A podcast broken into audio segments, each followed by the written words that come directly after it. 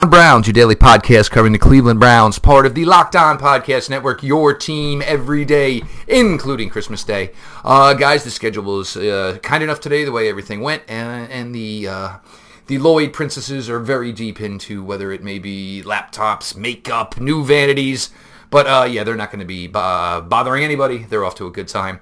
Uh, so why not? It's it's Christmas Day. We're a daily podcast. Uh, we, we, tried to get one in yesterday. Uh, I still think we're going to have a really early coffee session tomorrow morning with John Costco, so we'll still get you that.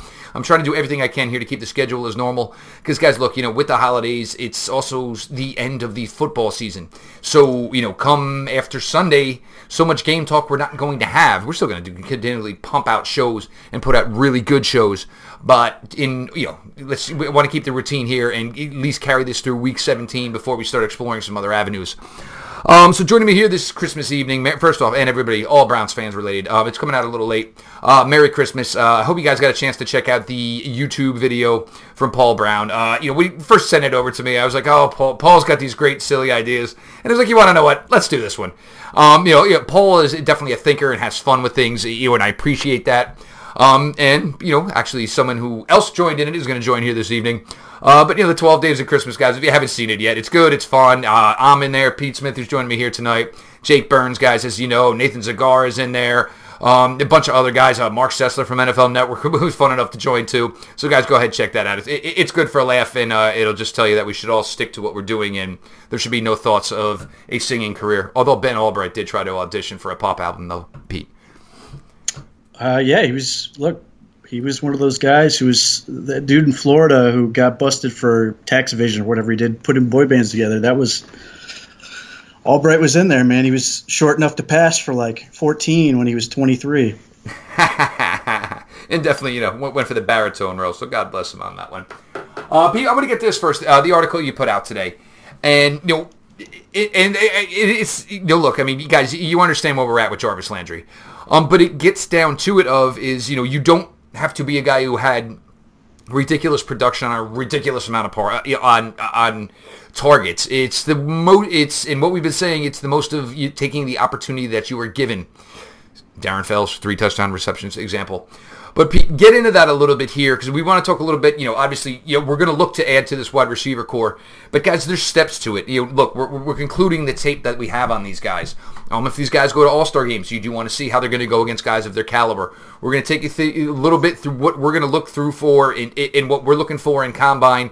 There's there's things there. there, there there's traits when you're competing against other guys that are your equal and you're all going for draft position that are going to kind of show yourselves and help you lean towards what you're looking for. But Pete, go ahead a little bit on the article today.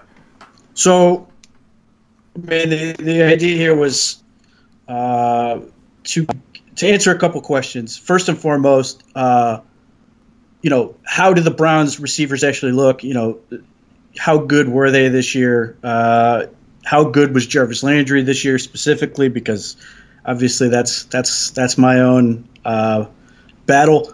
Uh, and then the one that's sort of popping up lately uh, that I've seen from a lot of people is: Do the Browns really need any more receivers? And so, you know, there's another week to play, but I sort of wanted to get get this out and sort of look at it entering the last week of the season, and, and basically uh, when it came to you know, how do the Browns receivers, and this includes running backs and tight ends, uh, is that Richard Rashard Higgins has had a great great year. He's clearly uh, the best receiver with Baker Mayfield, and certainly uh, having him for basically all of training camp and all that stuff, uh, you can clearly see the chemistry.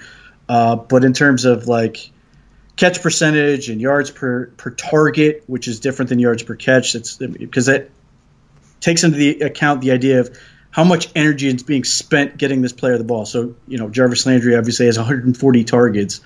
That's a ton. So people will argue with me and talk, well, he's got almost a thousand yards. You're putting this much energy to get him this thousand yards. Is the is it is the juice really worth the squeeze? And based on what I was looking at, he is of all the receivers on this team and, and including running backs, he was second to last out of guys who caught the ball who are still on the team. He's ahead of Nick Chubb, but he's behind guys like Damion Ratley. Obviously, they don't have a ton of targets, but he's second to last. This is the guy who's supposed to be your number one guy. uh, this also looks at guys like Breshad Perriman, and clearly he's been a huge splash, and and and you want to investigate that. You want to bring him back and see what he can do uh, as an unrestricted free agent. But at the same time, and this goes to the the larger point of do the Browns need more receiver help? He's got 13 catches. I mean, it, this is not like you can say, oh, the Browns are set. The Browns are set here. Uh, you can't count on and you really can't count on Rashard Higgins. As much as I hope this is something that translates, and I'd like to see you know that continue. It's one year. You can't really bank on that as as being reliable. So my conclusion is is is that guys like Rashard Higgins were great this year. David Njoku is sort of a mixed bag. There's a couple things where he's really good. There's a couple things where he's really got to improve, and, and, and sort of certainly he's improved during this year.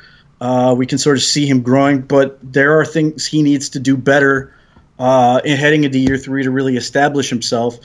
Um, and do the Browns need more receiver help? The answer is definitely. Uh, if anything, the numbers really point to the fact that Baker Mayfield is, you know, as good as people know he is. He he may even be better than than the credit he's getting for given given who he's throwing the ball to and, and some of the guys that are making plays for him. Uh, but th- there's just a lot to like in terms of what he's doing. But they've got a lot of young guys. Eh, the other thing that you can take away is the Browns running backs are really really good. And uh, even in the passing game, and, and we're going to leave another year where we're going. Why why isn't Duke Johnson getting the ball more? So that's sort of that's that. Uh, there's a bunch of numbers you can look at. So by all means, check it out. Uh, and then you can continue telling me how Jarvis Landry is going to impact the locker room and make everyone better. And if he is great, uh, then we can put him on the sideline and he can just naturally uh, just espouse his greatness on the rest of the team while he watches and doesn't get the ball thrown at him. uh, yeah, of course, Pete was not going to get out of there though without uh, giving his jab at uh, Jarvis Landry. Um, Pete, I, this I think is with Higgins. I believe it was probably the Raven game. Um, you know, he had the touchdown, was crucial in that game. That was also uh, the game where he got hurt. And we had said the chemistry had become really good between these two, and you were going to notice a little bit of an issue. And you know that's basically when you know the offense went south and led to the firing of an offense coordinator and the head coach on the same day. Um, it, the thing that I keep going back with with Higgins is look, you know, Baker as much as he's talented Baker's also smart, and you know this is the thing that you see a lot. You know, uh, you know we go we, we, go back to the Landry touchdown versus Carolina. No, neither D-back had their eyes on Baker when they, he released the ball. Him for him in that instance, if I put it in my place, I, I think I can. My guy's going to make the play. Um, you take a guy like uh, Rashard Higgins who shows a lot of football intelligence in what he does, so it makes sense that these two relate the way they do. Does what he sees now that if you're gonna if you would feed him more targets do, do you see an 81,000 guy? Ah, I'm not so sure we have that. But you could easily see a consistent, you know, 55 to 65 reception type of guy. Obviously, very huge on third down. Um, and, but you know, and then there's a lot of things. I mean, you know, I know you, you know, you love the yard after the catch. The touchdown that he had on Sunday was just a ridiculous effort on his part, where he caught the ball, took it all the way across the field, was able to get it upfield, get it in the end zone. But a smart, heady player. Um, I guess we'll go with it here as we talk about, we're going to add wide receiver to this year, guys. You know, we're to the point now where pretty much you have every tape you're going to get on anybody. You know, whether they're an underclassman. Um, you know, and one thing, if you you know, if guys, you ever want to learn why Greg Robinson is on his third team now in five years, it's don't fall in love with what somebody did during these next two games of the playoffs that you're about to watch. If somebody was good in them, that's fantastic. But you better go damn sure hard and, and make sure you knew where this guy was for what eh, you know for his entire career up until this point. Greg Robinson built up a ton of steam as Auburn was able to run the ball through the first ever college football playoff and put up massive amount of yards. And you want to know what? What is Greg Robinson today? He's a really good run blocking guy. Um, still has issues in pass block and that's what it is here five years later. So through this in the playoffs, don't fall in love with a guy just over this small sample of you know this, the two games or whatever it is that these guys are going to play just because it's on a bigger stage and everybody's watching it and you may be at a par- you know at a party or whatever and it's on. You just can't do it. Now we'll move into it. Um, you know, the All Star games are fun. You can take a lot out of it. Um, for Pete, you know, Pete who'll be there. You get to see a guy's day to day work ethic ability. You know how how they go about their business. The other thing is they're going to get down there and be around NFL coaches who are going to say, "Look, you've been always been told at your college program how to do this. Uh, you're going to be taught by 30 out of 32 NFL teams. You might want to try doing it this way. So starting tomorrow, we want you to do it this way. So go into that a little bit, Pete."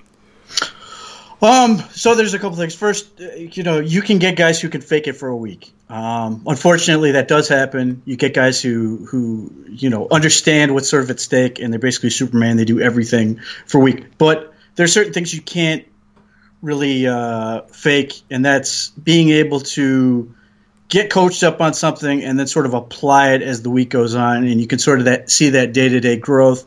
It's not about how guys show up on day one certainly um, it's great when a guy can show up and he's just better than everybody else from the word go. Obviously, Baker Mayfield was one of those guys, and there are lots but, of those. But, but really one thing, but one thing there though is, guys, some of these guys will have gone thirty something days without even doing any real football practice. Some of these guys, you're going to get seven, eight, nine days off of the the college playoffs. So that some of that does weigh into it. Right, and that's unfortunately a a real thing is you, you sort of have to reacclimate, which is unfortunate. And and the guys this hits the hardest uh, tend to be Ivy League guys whose season has been over for the better part of uh, almost two or three months at that point, two three months. Or guys coming um, from shit college programs. Right, that that's true too. But I mean, like the, a lot of those smaller schools have really super bridge seasons for whatever reason, and they're coming in at sort of a deficiency anyway, so it can be a really difficult adjustment. But you're really interested in seeing how do they adjust from day one to day three in terms of pra- the padded practices. Is a guy taking coaching and getting better? Is a guy sort of adjusting to what guys are doing to him? Obviously, you take an offensive lineman uh, who's who's going to the pitch drill every day. Is he sort of figuring out what moves a guy sort of brings. And if that guy's not adjusting and he's just a guy who's going to swim every time, is by day three, is he figuring out that if I just bust this guy in the ribs, I'm going to stone him every time? Or, or is he really giving something that's going to, you know, switch it up? You sort of see those, that chess game, that adjustment guy, guys have. Uh, and, and, obviously, it's a little bit the same with, with receivers and DBs and the running backs, blocking linebackers, and those type of things, and those coverage drills. So there's a lot of that stuff. Um, you know how they practice, how they sort of take coaching. Are they a guy that can sort of you know, can they can they pick it up as they go, or are they a guy that struggles? Are you know, do they have to have it explained to them, you know, three and four times? Are they a guy that has the entire line go in front of them, and then they get the drill wrong, which coaches cannot stand. Uh, you always hear that speech if you're, you know, a sick person like I am, and and Jeff is, and you watch the combine and you see a the the guys running those drills and they lose their mind when the guy who's been in there and you know the 23 guys before him did the drill and then they do it wrong and he has to start them over. Don't be that guy. Uh, so you see a lot of that thing and then obviously you you know the media day is sort of a it's not a huge deal but you do sort of see guys who are comfortable in their own skin. It's the least rehearsed you're ever going to get with interviews. Uh, they haven't been sort of inundated with the agents sort of teaching them how to answer questions and avoid getting themselves in trouble. Uh, even if they're not really getting themselves in trouble. So you get sort of the most genuine answers and, and sense of, of who players are. You get a sense of who's really enjoying the process, guys who really love talking about the game, and guys who, you know, might be nervous about what they're doing or, you know, don't, really don't enjoy sort of, uh, you know, talking to, to people or, or feel like – you know that, that somebody's trying to get them in trouble or something you get a sense for that and and some of those things matter and some of the don't some of it's just a matter of you know trying to get a feel for the person like uh Larry Ogunjobi is fantastic. I, I, told him I had a chance to talk to him. He was there.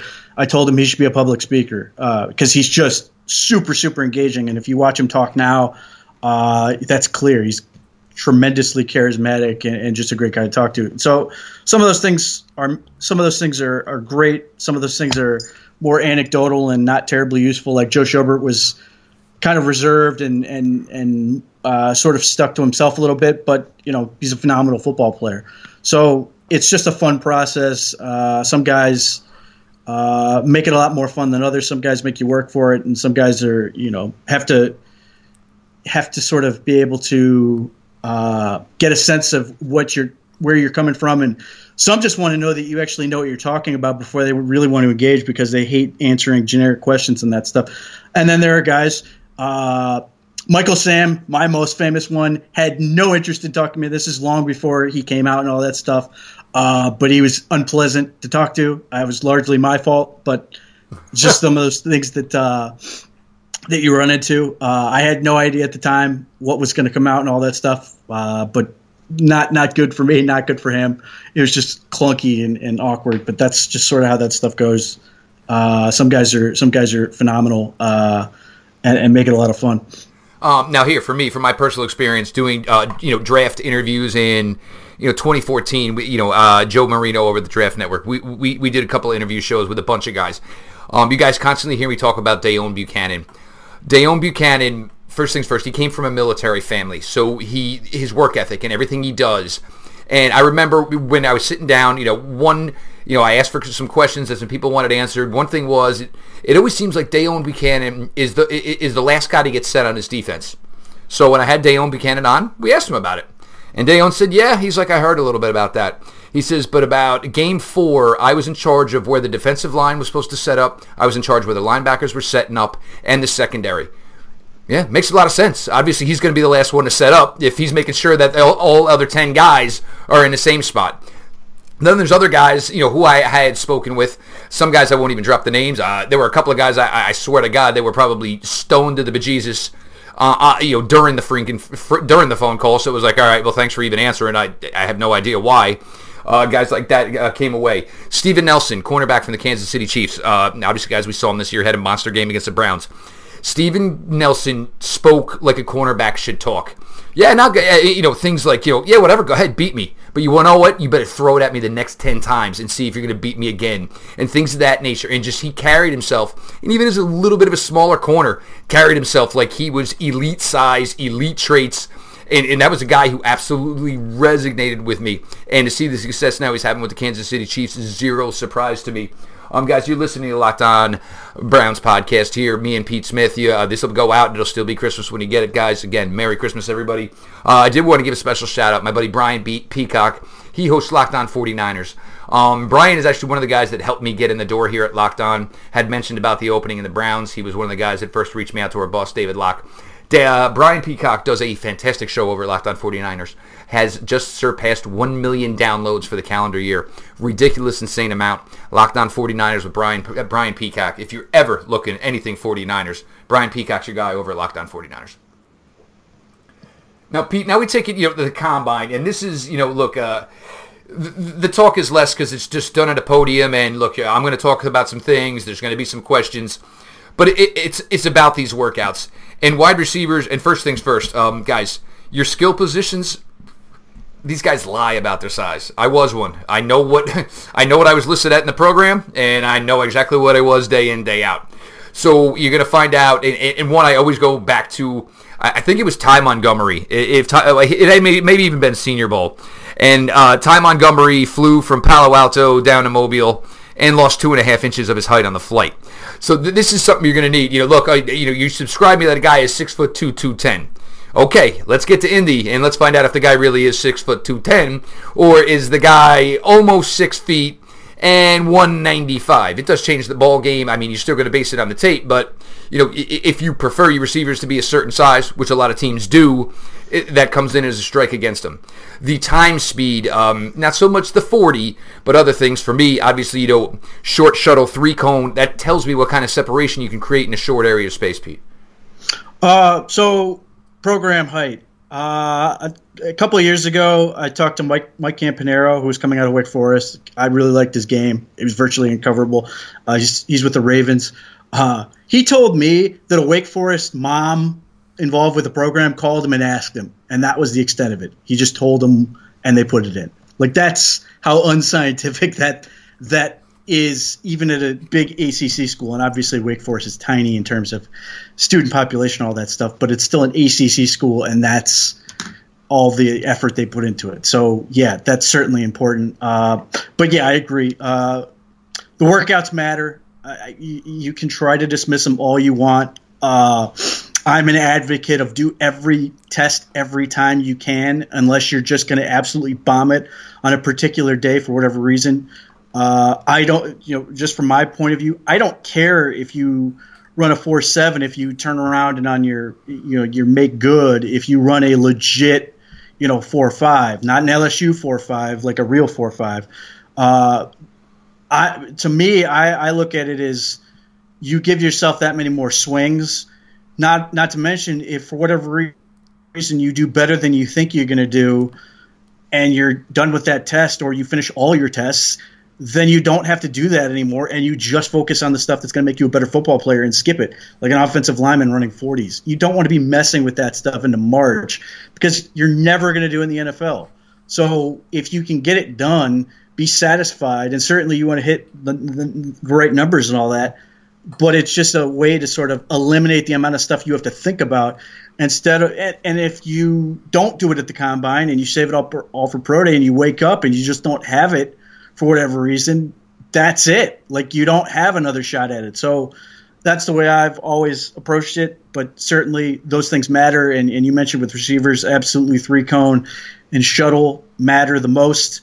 Uh, three cone is the one I look for in particular. But look, three cones, hips and balance. Uh, the short shuttle is your ankles. If you're a receiver and you're trying to get open, those things matter. Uh, the 40 time isn't unimportant, but uh, if I if if I was deciding which one I could actually watch, uh, it'd be the three cone. That's the far more interesting event for me because there's more involved with it. I mean, the 40 time guys generally know exactly how many steps they're going to have in the 40. The three cone is they may know that too, but there's a little more natural athleticism that has to come into play and you just sort of have to do it. And you see a lot of different movements and stuff that are applicable to what you're actually going to be asked to do as opposed to the 40 yard dash which you're never going to do like that.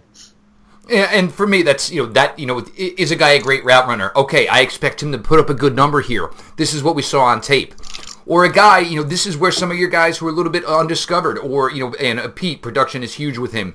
You know, production shows that look, if I'm going to give you the volume, can you handle it? Because I don't know if you can. If you know, just because oh well, if you get you throw more balls, he'll be fine. It doesn't work that way, and it doesn't create a concern. But this is also where if you're a guy, you know, a, a prime example here is going to be uh, Isabella at uh, UMass. Um, he should test ridiculously well, but you're going to want those confirmation numbers. And as long as you can see it, and now you're watching, you know, 40 of the 50 draft eligible wide receivers all compete against each other on the same day doing it, and you say, wow, every route, crisp, concise, the footwork is perfect. That's what's going to help a guy rise where he can go in there, catch every ball that's thrown to him, run every route like it's supposed to, give you a clean gauntlet which shows you how quickly you can transition. And part of what makes that drill great, now I know it does look a little silly, but look, there's times where you're going to be dragging the entire field. And if you're the fourth look, yeah, you may run the 50 football field is 52 yards wide. You may run 44 to 45 yards before you're open, you know, before the, your uh, turn comes as the fourth, fifth target. Are you going to run it all the way through? Because that's what your quarterback is going to need you to do. So that's a guy who could do a tremendous help to himself because everyone thinks he's going to test well, but if he's out there and he's one of the best testers among all of these names, it, it, people are gonna it's gonna take it's gonna take notice. It's gonna resonate with folks. Sure, and and short of you know pulling out for an injury or something, he's going to be at the Senior Bowl, and that's another opportunity for him to showcase. And he played against LSU and Georgia and showed out well against both. Uh, but I can tell you right now, much like DJ Moore last year, don't rule out the possibility that at least for me anyway, Andy Isabella has a chance to be the top receiver in the class. Yes, you would. Uh, prefer he played in a bigger conference than than the one UMass is. But if he he has obviously the production, he's got absurd production. If he tests well, he shows well, and he does all those things, and he's better than the other guys, he's going to be the top guy. And if teams want to take uh, DK DK Metcalf, who doesn't have the production, unfortunately, because of the injury, uh, then so be it. I will take the guy I, I can I can prove, and I and, and it, the way I look at it, or the way I've sort of evolved into looking at it is, I want to be able to prove why I like this guy. I'm not going to give you, well, you know, he didn't do this in college, he didn't do this in testing, but he should be good anyway. I'm looking at it as, look, he was able to do this much in college, he tested this well these are things that I can say provably track to the NFL. Doesn't guarantee success by any stretch, but at least I can prove why this guy's worth a certain pick. And that certainly frustrates people, uh, as, as, I'm already hearing about guys like uh, Ridley at Georgia and Parris Campbell at Ohio State, and I don't want either one of them. Uh, I'm willing to let other people get those guys right, but I'm going to focus on the guys that have the, those things that I'm looking for and and try to eliminate the possibility of failure. And and I can tell you whether both Sashi Brown and John Dorsey have taken guys that were outliers. Uh, and I said at the time they were drafted, and you know I got crap saying I didn't do this for Sashi, which not true. I told said DeShone Kizer couldn't play dead from the second they drafted him. Spencer Drango was bad.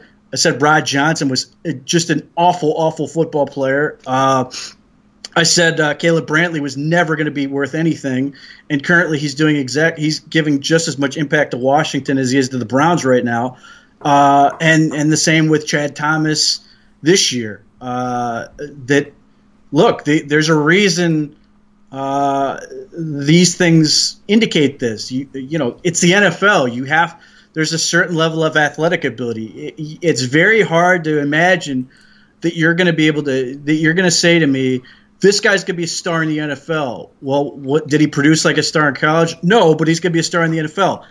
That's really really hard and you're basically taking a really, really minuscule chance, which was my big thing with DeShone Kizer. He basically had a 0.3% chance that he was going to be, you know, a multiple time Pro Bowler. Just me, I don't like those odds. But you know, when they drafted him, I had all those people. Well, he's going to be a franchise quarterback, and here we are. Meanwhile, Baker Mayfield, for all the people who are talking about, well, he's too short, he's cocky, and this. And I said at the time, and, and here we are, that if Baker Mayfield is great, people are going to look back and say, well, he was short and he was cocky and he grabbed his crotch. None of those have anything to do with actually playing quarterback, other than you don't want to be so short that you can't see. Uh, but other than that, he was the most prolific passer, most efficient passer college football had ever seen. He was athletic enough to play the position, and his tape was phenomenal. What do you see in the NFL?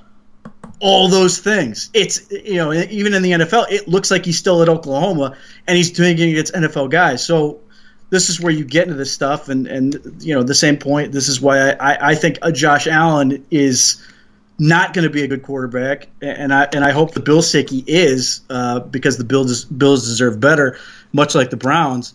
Uh, but you know, I don't have a lot of faith in that. But that's sort of the process, and I'm not trying to convince anybody to do it my way. I'm happy if they don't because that gives me more uh, sort of reason for people to pay attention. If everybody does it this way, there's no reason to pay attention to me. Uh, so by all means, bet on the outliers, do it your way, uh, and, and, we'll we'll see who ends up where. Jeff and I don't do it the same way, but we end up, uh, you know, with a lot of the same evaluations, and, and every other one Jeff finishes second on. That's okay. I mean, there's, you know, se- there's no shame in being beaten by the best. it's it's Christmas, guys. Uh, you know, so I'm going to let Pete have his Christmas, his Christmas, his Christmas cookies. Um, you're listening to Locked On Browns here, guys. We've done some wide receiver talk. We've kind of explained, you know, the steps through the draft process and you know how each one is important. Um, and in shaping it, you know, and look, you know, a lot, guys, the film is huge. It's critical. But, you know, when you get an opportunity to talk to some guys and whether the guy, you know, look, uh, you know, uh, the other thing, I mean, if the guy just says, no, man, I don't have time to talk, you'll give more respect for that than the guy giving you two minutes and he was a dick. So it's like, well, you should have just said, bro, I ain't got the time. It, it, you know, there, there's ways to play this where you don't end up, you know, giving yourself off a bad re- bad reputation. Obviously, you know, com- combine is huge, and for me, you know, I, I, give the combine just a little bit more credit because there's only one th- thing that's going on there, and everybody is staring at every single individual guy do these things. So if you can go out there and do some of these things and you compete and, you know, you're a guy that, oh man, he's the shortest guy, you know, didn't play here, da da da da. But when they go through it and, you know, based on all the workouts, here is your number three overall wide receiver prospect in this draft. It's something to take notice from. Locked it's hard. The combine's hard. I I, I, I can't say this enough. Uh, it's those guys have a grueling week. They are tired. Uh, from the medical, from the interviews and stuff, where they actually get out there and work out, it's no joke. So if a guy's waking up and running out like you know he's 230 pounds or whatever, and he runs a four four, you know that is no joke. Or he puts up you know a sub seven three cone like that. It's it's not an easy week. So yes, absolutely. That's uh, that I know Jim Coburn, who you know obviously you and I both Yep. uh, listen to quite a bit and take a lot from.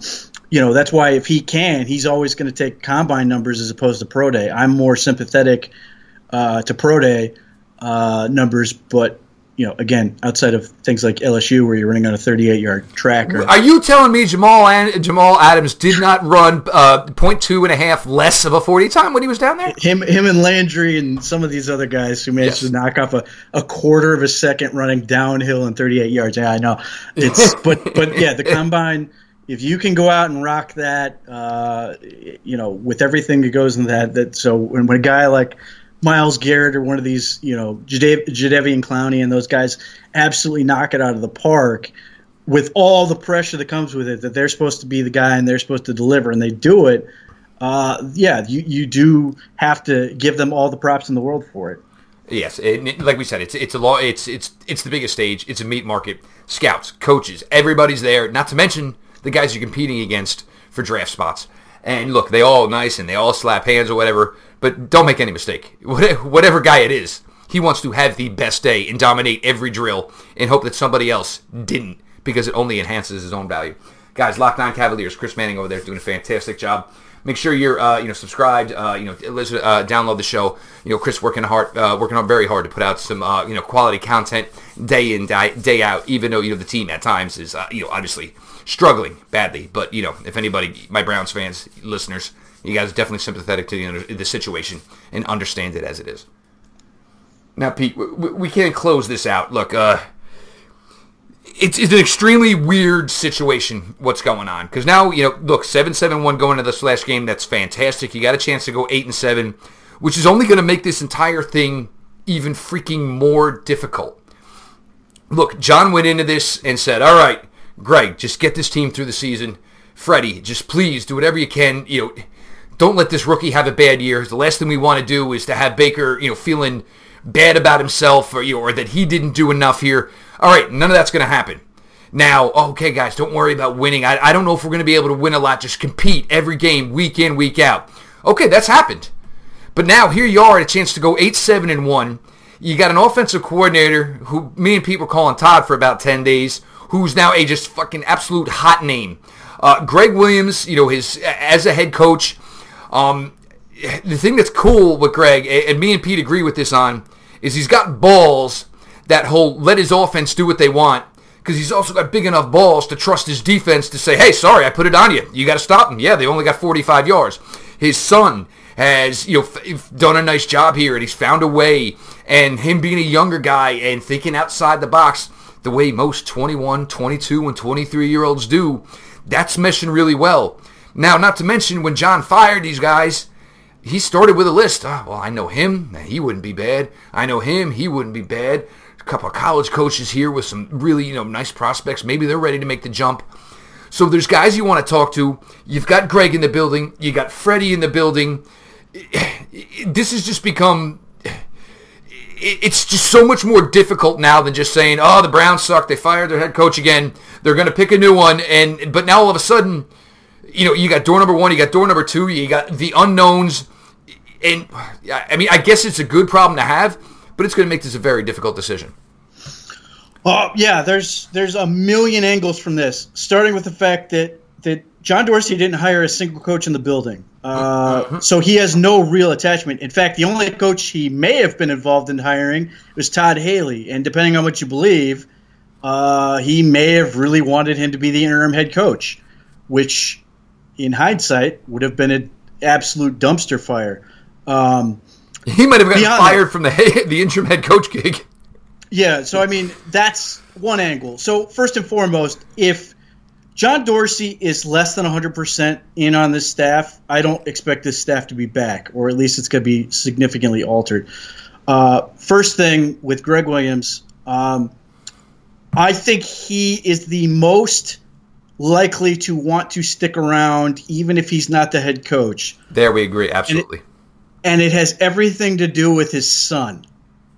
I don't because it's it's Gregg Williams can get a job, and I, even yeah, I, I think you know uh, uh, people as much as many as we talked about. Look, there were teams that would say Gregg Williams, no, no, no, no, Bounty Gate. I think there's a lot of teams now that are going to say Gregg Williams, the most fun team in the NFL, the team everybody wants to see. He's the one that got this righted over these last few weeks as head coach. Yeah, all right, we'll give Gregg a call if available. I, I don't think he's going to get calls for head coaches. I do no. think Bounty Gate still sits there, but I do think he is the most amenable to yes. stick around because you know he is has made himself into a package deal with Blake Williams, and Blake Williams has done a nice job in certain respects, uh, but that makes it difficult. Is when you're you know you're not just deciding for you. If you decide to quit or you get fired or whatever, I don't see any situation where the kid's not going with him. So that makes it uh, more interesting. Uh, the thing that I get see a lot of is people saying, "Well, if they don't hire Freddie Kitchens or whatever, that he's going to leave," and and I don't see that simply because I don't see how Freddie Kitchen, who's, who's been an offensive coordinator for all of seven games, will be eight games on the Ravens games over, is it in a hurry to run away from the goose that's laying golden eggs for him, which is Baker Mayfield. So if he may get some great offers. And, and we talked before the show that Jeff was saying, well, he could get great offers to be an offensive coordinator in the SEC. Obviously, he was the quarterback at Alabama. That might be attracted to him. But to me, if his best path from a career standpoint is sticking around with Baker Mayfield for a year or two and letting this kid who is great, he is outstanding – and and I, I don't think Fr- Freddie Kitchens uh, doesn't deserve a lot of credit for what he's doing, but Baker Mayfield is going to make whatever you're doing look that much better. So if he's around another year and he's with Baker Mayfield another year, and suddenly the Browns are going to the playoffs and Baker Mayfield's going to the Pro Bowl and Baker Mayfield's establishing himself as one of the best quarterbacks in the league, which shouldn't be that difficult for him to do then you're going to become a real star in terms of coaching. And instead of being a potential SEC offensive coordinator or being a hotshot coordinator in the NFL, it's now what's the job you want? And if you're not getting offered that, you can sort of stick around. But now you're in a position to sort of pick the job, pick your dream scenario, and go with it. So I, I don't see that being a real rush. The other thing with this is Bruce Arians. And I know a lot of people are looking at this like it's some silver bullet that Bruce Arians comes in, Freddie Kitchen stays as the offensive coordinator because he's worked with Arians and Arians has named him, basically said if he was hired, he'd keep him. And then Gregg Williams theoretically could become the defensive coordinator again, and and they'd go from there. It sounds great in theory. I'm not saying it couldn't work. Here's the problem it is very easy. Let's say the Browns go and lose three games in a row or something, or even in tr- the dog days of training camp, something goes wrong, or even just how coaching meetings sort of work, where your Bruce Arians wants to do certain things he's done, and Gregg Williams is basically saying, "Well, we did things this way," and you know, you sort of get into this where what needs to be changed, what doesn't need to be changed. You know, ultimately, the head coach should have his you know his final say go. And then players are sort of looking at this going well we like this with gregg or you have players sort of gravitate towards gregg as opposed to gravitating towards bruce arians. And it becomes more of an issue than people i think realize it would be. I mean you're, you're going from this guy was the boss he was running the show they won you know five five out of seven games uh, and all this stuff and if it doesn't go smoothly for a few games or whatever, do you start to have that natural division? It could work out great and everything goes perfectly, but I do think more than likely Bruce Arians coming in would likely mean the end of Gregg Williams. And even if they keep Kitchens, that shouldn't be that big of a shakeup. But to ensure that everybody sort of understands who's really the boss here, that they'd sort of eliminate that. And and and in some ways, that Gregg Williams might prefer that, not because he doesn't want to work with these players or whatever, but he may be able to see this. And Gregg Williams in particular, if you've never seen the uh, NFL Films thing or whatever the whatever show they do where they look back at uh, old seasons or whatever, Gregg Williams was there with the Oilers in 1993 which was a giant mess with Buddy Ryan, Kevin Gilbride, and Jack Pardee, and all that. He saw what he was there firsthand for Buddy Ryan punching Kevin Gilbride, so he sort of understands that where, where these things can go wrong, where where this can be a problem. So he may see that, but the the thing that worries me is like basically Bruce Arians comes in, you know, Key and Gregg Williams basically go, oh, this will be great. We're going to be awesome at this, and then by week four they sort of go, eh you know you see these problems arise. So, you know, I don't think there's a coaching hire that's going to magically just bring the staff back unless you're willing to go Gregg Williams as the head coach and retain the staff and get rid of famous Amos and some of these, you know, see what else you want to sort of tweak with this. Uh, but the problem there is obviously John Dorsey. Uh, the, the last thing I'll say on this, you cannot pick the coach based on 2019. You have to pick this based on the next four years. They can't do what essentially John Dorsey just did with Hue Jackson, and what the Browns did with with uh, Eric Mangini and uh, Mike Holmgren, and basically say, well, he was good enough for these last couple games, or we're, we're not ready to upset the ship yet. You know, you've got to make that marriage of we're doing this the next four years. You know, everybody's on the same page don't give yourself an ex- an opportunity for there to create problems, which you just dealt with with Hue Jackson versus Todd Haley, with Hue Jackson versus the front office, all, with all these things. Eliminate those potential issues before they come up. So, the long and the short of it, I don't have any answers when it comes to the coaching thing. All I can do is give you why it could work and why it couldn't work. And uh, my fingers are crossed that they that they pull out the the, the best uh, solution for the job. We just don't have. We have probably about one to five percent of the information we need to have really informed decisions. It's not like the draft where the, there's all this information or, or free agency where we can look at all these things. It's just so much of this is just like feel and what guys are doing behind closed doors and stuff you don't see, and then obviously the coaching part, some of which you see and some of which you don't see. So it's way more complicated than I think anyone wants to admit. I don't think there's a simple solution to any of it. And for me, the thing with with, with Freddie Kitchens and whether or not he's going to stay here, um, if you hire a head coach who comes from an offensive background, I, I, I don't know if that head coach is going to say, okay, yeah, if you guys are cool with him, look, I, I know what you guys did last year. I was, you know, I, I saw if it's a defense if it's a defensive minded head coach or it is Gregg Williams and you look at Freddie. At, I mean, but but if you do get whether it's you know a Dave Toub or an Eric Bieniemy who are going to come in and say, oh, the last thing I'm going to do is screw with this offense. For Freddie, it, could be the lure of getting a job in the SEC where he's comfortable, where he's from. Of hey, it's a four-year, you know, offense coordinators in the SEC guys. You, are looking at a four-year, six million, seven dollar, seven million dollar deal. Can Freddie Kitchens get that type of deal right now today? Look, I mean, I don't know Freddie. I don't know his family. I don't know his finances but he may be looking for a little bit of security. So if the head coach hire says, well, I'm not sure that's the way I want to go on offense, you could risk losing a guy like Freddie Kitchens. And look, I agree with Pete. Look, you know, I mean, right now they're making beautiful music together. Freddie Kitchens never had a hit, never sang back back up on a hit. Brady Baker Mayfield's going to put out a ton of hits. Freddie Kitchens has got to be kind of got to be kind of get to be the maestro of it to this point. Would it be great for him to stick around? Yes, it would probably help him. And then when he does want to go, he will be going to the SEC to take over a program, which was what I'm sure ideally he would want, if not you know something bigger in the in the NFL. But you know he'd be just fine, probably something like that.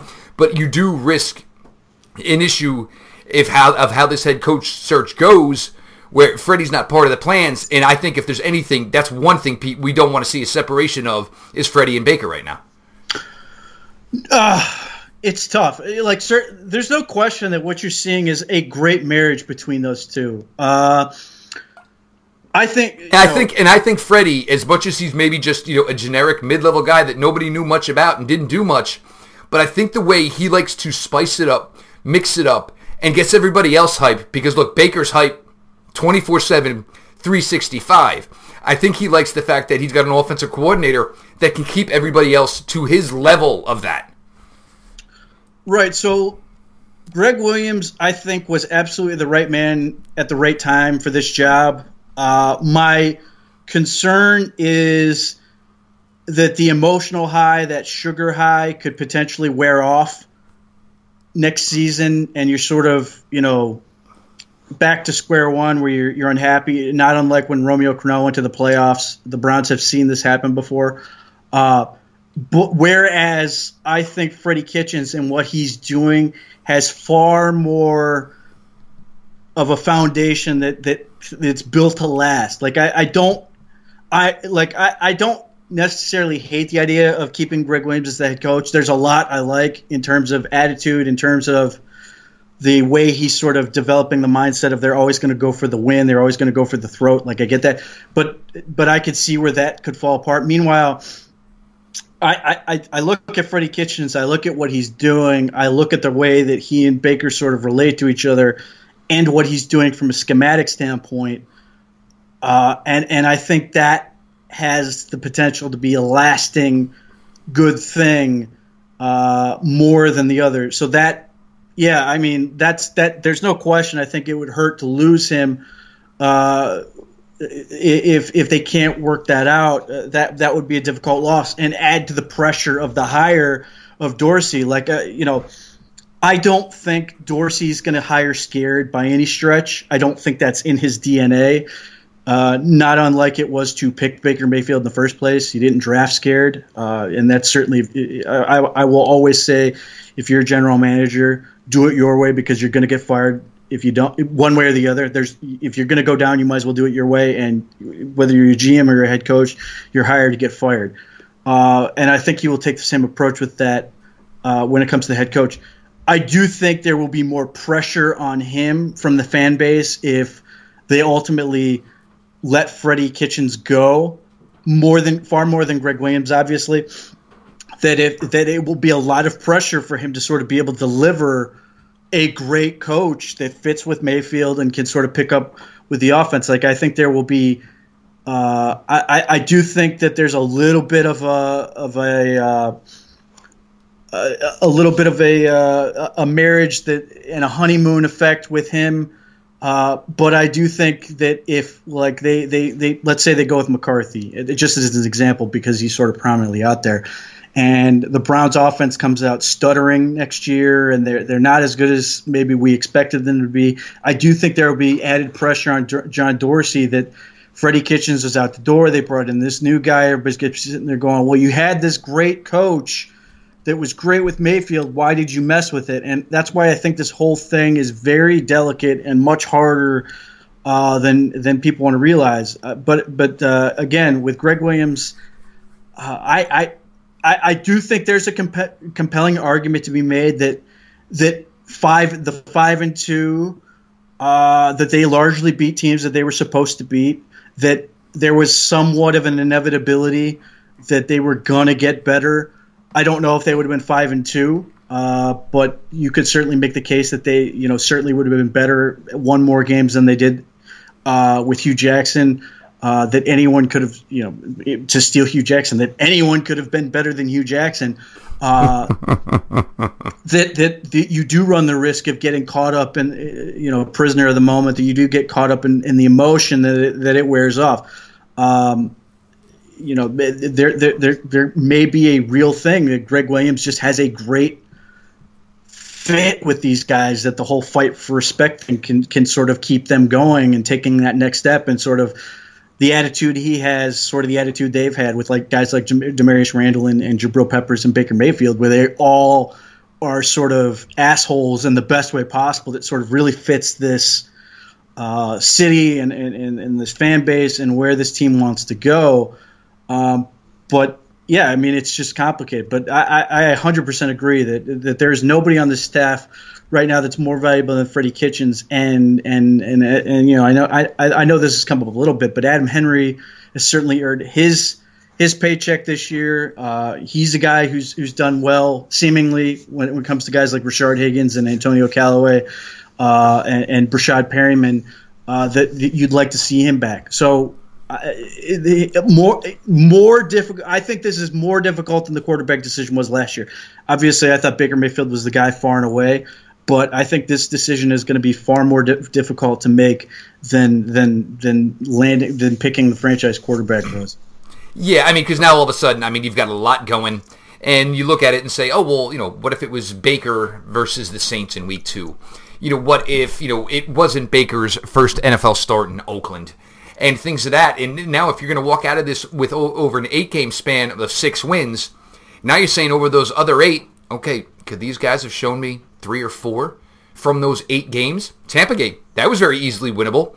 So if you're at eight, that right now, I mean, now you're at nine, now you're at ten. I mean, so you know, it's it, it, the cause is there for what's in the building. And look, John Dorsey, this is when he threw those two guys out, and now where they're at. I mean, at the time, okay, I've got a new head coach. I'm going to go through all the contacts I've got between the Packers and the guys in the building here. We know everything there. Um, obviously, my Kansas City ties. We've got a whole bunch of guys we want to talk to. But now it's well, do any of these guys wow me more than what's gone out here over the last eight games? And what became a very simple and easy process is now, well, I guess I got to start in house with what's going on first. You mentioned it at the beginning when it came to evaluating players, and, and you talked about Greg Robinson. Uh, I think if the Browns win or lose Sunday against the Ravens, we will put way too much emphasis on that game as oh, relates to the coaching happen. staff. Like we can't, we will not be able to help ourselves uh, if they go out and you know dominate the Ravens you know that'll be oh we've got to keep Gregg Williams. I mean they, they swept the Ravens. They you know he went and dominated a team that was you know had a chance to win the division and all this, and the you know the former Browns and a team that you can arguably arguably hate more than the, the Steelers and all these things. Meanwhile, if they go out and get crushed by the Ravens, they go get Lamar beat. Jackson can't throw. He ran all over us. Gregg Williams doesn't know a thing. Right, like and and that's you know and and the other part of that is, and, and, you sort of mentioned it, is the Saints. And if Baker was there for the Steelers, maybe those games di- go differently. At the same point, the Browns could have easily lost two or three of the games that they won since Gregg Williams took over. They just happened to make plays at the end. Like those are games that were in doubt largely until the end of the game. So like the Broncos, let's you know something goes wrong you know, they don't score that touchdown, or the Broncos do go down the field and, and make a play and win the game. You know, I, I wouldn't get too caught up in the five and two simply because, yes, he certainly gets credit for those wins, and yes, you know that's his record. But if you know the Browns are three and four with Gregg Williams, and the games are largely the same in terms of how competitive they were, is anybody sitting and go, well, we need to keep Gregg Williams? The answer is probably not. Whereas, you know, five and two, potentially to go six and two, all of this stuff makes it more tantalizing. And I, and I think it's going to be obviously first difficult to do, but second really requires a sober, as emotionless uh, pro- uh, process as possible when it comes to particularly Gregg Williams, far more than Freddie Kitchens when all is said and done. Yeah, and, and look, it, there's going to be a lot of work to be done, and I, I don't think it's going to be quick. Um, you know, sometimes I mean, for for Gregg and Freddie, it's going to be a lot of bird in hand. Well, um, let, us make something very clear. The Brown, I, I would be stunned if the Browns hire somebody quickly. I would be absolutely stunned. The only way that happens if they basically go, we, you know, John Dorsey's 100% in on the staff they have there, and they go, we're good, we're, we're taking this. But if they're actually interviewing guys and and obviously you and I uh, both would really like them to talk to Eric Bieniemy, for example. And they're in, you know, the Chiefs go to the AFC Championship or whatever. They they have to wait to be able to hire that guy. They have to wait to be able to interview those guys. Like if they're really interested in taking a, a due pro, you know, the, the the the real process in this interview, and I think they uh-huh. should, even if it's just confirming that the the staff they have is the right guy. Where if they go out and talk to Eric Bieniemy. They go out to talk to you know whatever coaches are in the playoffs that are on their list. That even if it's just going to tell them, well, Gregg Williams, this is why Gregg Williams should be the guy, or this is why Freddie Kitchens, we need to keep him, or he's the guy. Um, that they can't be scared to basically find somebody better. That would be incredibly stupid and, and, and in my opinion, rash. Uh, and if you know if Dorsey's hundred percent in on these guys, so be it. But I do think there's something to be said for take your time, make sure that whatever decision you feel comfortable with, because again, it needs to be about the next four years, not a bit, not just about next season. One hundred percent, guys. Um, this has been uh, a Christmas edition here at Locked On Browns. Uh, me and Pete Smith have gone through uh, the wide receiver article that he uh, talked about today. Um, we went through, you know, guys, how the whole draft process is going to go. Obviously, Pete's going to join me a ton. We're going to do a lot of draft talk, and it is the tape, and it is the All Star games, and it is the combine, and it is going to be. And you know, I have some guys already committed, so we're going to get to talk to these guys, and you know, and just see how they handle themselves because you know, you know, it's it's a big transition. I mean, you are you're on a college campus you're a big, big dude. You're going to go into the NFL. You're going to be maybe a nobody for a while. You know, but and how are you going to handle that? And how do you handle the media? How do you handle just talking ball? How do you handle every aspect of it? Um, so we, we got into that. Um, the head coaching ordeal. Uh, look, this is a whole different hill of beans now than when you know they named an interim coach and Gregg Williams. Freddie Kitchen was going to take over the offense, and what's gone over this past eight weeks. So I mean, there are going to be a lot, a lot of long nights in Berea. We're gonna have a lot of fun talking about it as it all unfolds. Uh, for Pete Smith, uh, as we mentioned, the wide receiver article he wrote. Check it out over, guys, at NFL Spin Zone. Um, go ahead, follow Pete. Uh, Locked On Browns Twitter account. We always keep it follow back. Um, for me, myself, guys, Jeff Lloyd. Uh, always follow at Jeff underscore LJ underscore Lloyd. Um, got a lot here. We're going to close out the season strong here, guys. Uh, we should have a PFF episode up tomorrow. A little tough, you know. Uh, you know, obviously, John's got young kids, so you know a lot going on for him Christmas wise. Apparently, got a dog too for Christmas. Yes, yes, yes. So, uh, yeah, let's see. His son's already made an appearance on the podcast. Maybe we'll get the dog on tomorrow in some capacity. But guys, uh, I do appreciate everything. iTunes downloads, ratings, reviews. They're fantastic. Like I said, uh, Pete and I both joined uh, Paul Brown's 12 Days of you know Brown's Christmas, which was a fun thing to do. You know, Jake Burns who's on the show. You know, Nathan, a bunch of other guys who've been on the show. So please check it out. Um, fun's just fun stuff. And look, guys, if, if you're not doing this, and you can't have a little fun every now and then. I mean, you just got to loosen up. And that that's where kind of where Paul comes in because if anybody can keep it loose, it's definitely Paul Brown. As we always say when we close the show here, guys, on Locked On Browns, LGB on the LOB. Let's go, Browns.